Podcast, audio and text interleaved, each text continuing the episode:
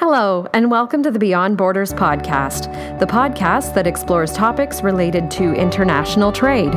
This podcast is brought to you by Buckland. For over 70 years, Buckland has been working to help companies across the world experience global trade in a better way. As a customer focused company, we provide you with a single source of unmatched customs brokerage, trade managed solutions, freight forwarding, trade technologies, and warehousing and distribution services. I'm your host, Jenny Kaus, Corporate Marketing Manager here at Buckland, and today I'm speaking with our guest, Sarah Hebert. Sarah is an account manager here at Buckland and holds her Certified Customs Specialist designation in Canada as well as the United States. Additionally, she's a certified trade compliance specialist. Sarah has a decade of experience in the industry and has worked with a wide range of importers across industries. Welcome back to the podcast, Sarah. Thanks for joining me once again on the Beyond Borders podcast. Thank you, Jenny. It's so great to be back. Today, we are going to be discussing participating government agencies, or PGAs, as they're commonly called. PGAs were formerly known as Other Government Departments, or OGDs, so that is a term that you may have heard before in reference to this topic. So, Sarah, as we are thinking about PGAs, can you give me some examples of some PGAs that we may have heard of? So there's several PGAs. The most common ones that we would have heard of in our day-to-day importing is the Canada Food Inspection Agency, Transport Canada, Global Affairs, Health Canada, and um, NRCan, which we know as Natural Resources Canada. You can find a complete listing on our website if you're looking for more info on all of them. Absolutely. We'll have uh, a page on our website with the show, show notes for this episode, and we will put a link to a list of all of those. But I think that gives us an idea. You know, when you mention the CFIA, that's a pretty common one. Um, and, you know, the equivalent in the United States would be the FDA. Uh, so these are. Um, you know, some that we've heard of, of course, that are going to be kind of commonly known to everybody. What is the role of these PGAs? What do they do? So each PGA has a role to play and specific requirements, but they all play the role of keeping Canadians and our resources safe and protected from harm. PGAs control the way goods are produced, they monitor for safety of food, ensure transportation safety, and so much more.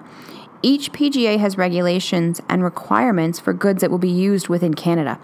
The CBSA enforces these regulations on imported commodities, and there are a variety of requirements that must be met. These requirements range from providing details on goods imported, requiring import permits, and commodity quotas.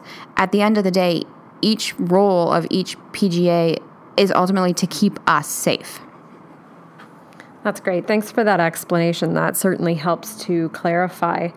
And you mentioned uh, for importers. So, if I'm an importer, uh, when it comes to these PGAs, what should I be aware of? The most important thing for importers to understand is to know their commodities, know what they're importing, know classification, know any special requirements to import these.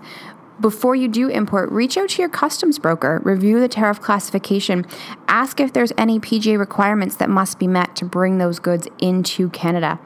This is going to help ensure your goods have a smooth crossing and they're not held up for missing participating government agency requirements, paperwork, permits, etc. If you're trying to get permits when your goods are at the border, it's a lot more difficult than if you know in advance what you're importing and what's required. Absolutely. And you mentioned their tariff classification. And uh, I just wanted to encourage people, we can put this in the show notes as well, uh, but we do have some episodes of the Beyond Borders podcast that talk a bit more about classification if that's a topic that you're interested in. So we'll be sure to include that as well.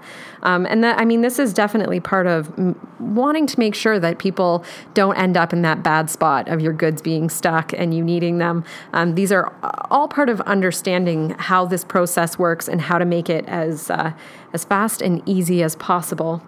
If you, and you mentioned, you know, knowing what the requirements are for your goods.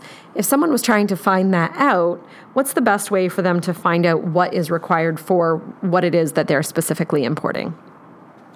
The easiest way to find that out, Jenny, is to ask your broker.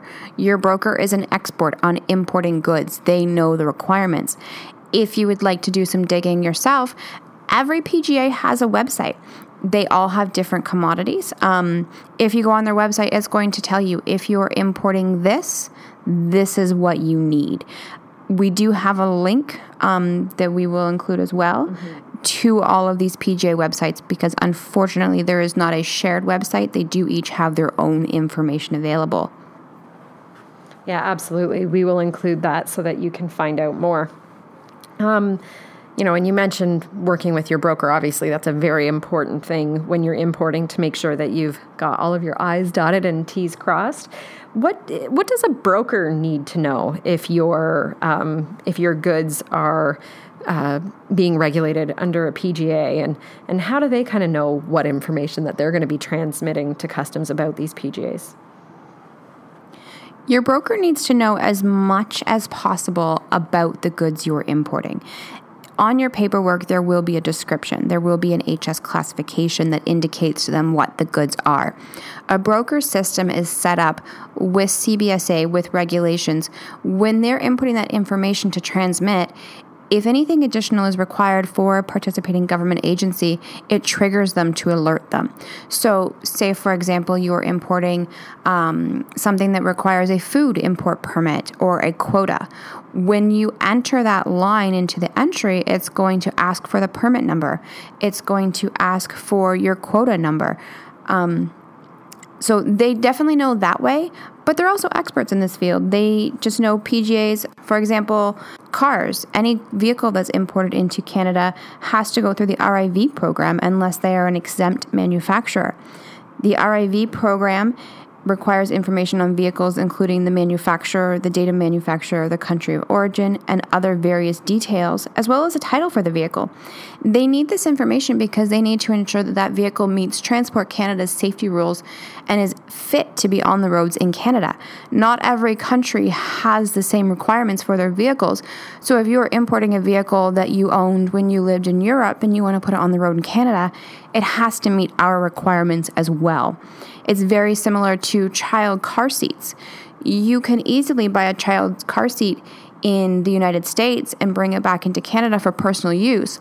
However, if you buy that car seat in in the US to bring it into Canada, it does not have Transport Canada safety regulations applied to it. It hasn't been through Transport Canada testing to make sure that it meets our requirements. So it's very important um, that you are familiar with all of that. And if you're not familiar, ask your broker. One of the more common PGAs is what we refer to as NRCan. NRCan is Natural Resources Canada. A common regulation in everyday life is a requirement for stickers on appliances detailing how much energy they use. When goods are being imported, a broker will transmit details on these sorts of goods to customs, including what the goods are, where they were made, by whom, and their energy output, and more. These details are provided on the commercial invoice in the event that a broker can't find that information, they're going to reach out to the importer to confirm. So, following back up, what does your broker need to know? As much details as possible about the goods you're importing. That's great. Thank you very much for that, uh, Sarah. And I think that that's very helpful to understand. You know, sometimes when your broker is asking you questions, this is why they want to make sure that they have all those details so that when you know you are crossing you're not held up and that we have all of this information ahead of hand. So so that's really really helpful for us to get kind of that full range and I really also appreciated those examples. I know I've noticed that on appliances as well when you're buying them and it will show that energy output and you kind of wonder why that is. This definitely makes more sense now. So thank you for that. Um, so I guess really to kind of uh, bring it all together, could you kind of summarize this about uh, PGAs and what we need to know? Absolutely. To make it simple, if a commodity is for human or animal use, either ingested or applied to the body, electronic, motorized, or firearms, it will more than likely have a PGA regulation that needs to be met. In these cases, a broker can inform you about special paperwork that may be required, that you should provide as many details as possible on your Canada Customs invoice. By being proactive and knowing the goods you're importing, it'll help create a smooth import, preventing delays. One thing I cannot stress enough is to have that relationship with your broker. If you have questions, reach out to them. Your broker is there to support you. They can't do their job without information from you. That's really, really good advice. And if somebody has questions about this topic, um, what do you recommend that they do? If anybody has questions, we would invite you to reach out to us at Buckland by email. Um, you can reach us at csagroup at buckland.com. If you have any questions at all, or if we can be of service in any way, we definitely welcome those questions. Um, you can also check out our website for lots of information. Mm-hmm.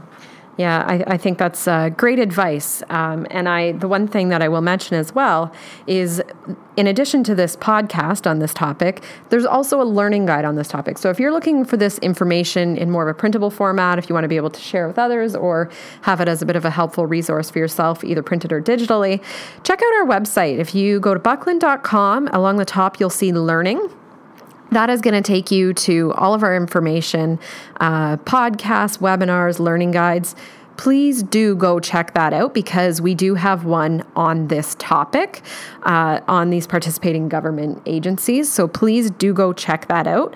Uh, and we hope that that will be a helpful resource for you. Uh, speaking of helpful, Sarah, thank you so much for your help today in talking about this topic. Uh, I certainly know a lot more about PGAs now, and I really appreciate you taking the time to uh, talk to myself and to uh, the listeners of this podcast. So thanks for your time. Thank you so much for having me, Jenny. That's the Beyond Borders podcast for today. Thank you so much for listening, and thank you to our guest, Sarah Hebert, for joining us and sharing your expertise. If you're looking for more resources related to international trade, check out buckland.com and click the learning section across the top of the website. Here you'll find a range of resources, including learning guides, webinars, and podcasts. Our downloadable learning guides include a range of topics from Incoterms, common trade terminology, how to avoid border delays, and many, many more. We also host live monthly webinars and invite you to sign up online to secure your spot for an informative presentation followed by a live Q&A session. The best way to keep up to date on all of these resources is through our weekly newsletter. We send out a newsletter every Wednesday containing our latest resources, as well as a roundup of the latest trade news delivered right to your inbox. If you have any questions, please feel free to reach out to us through our website's Contact Us page, through Twitter, where our handle is at Buckland Tweets, or on our LinkedIn company page. Thank you for listening to the Beyond Borders podcast, and be sure to tune in again and subscribe for more great conversations about importing, exporting, and everything else in the world of logistics and international trade.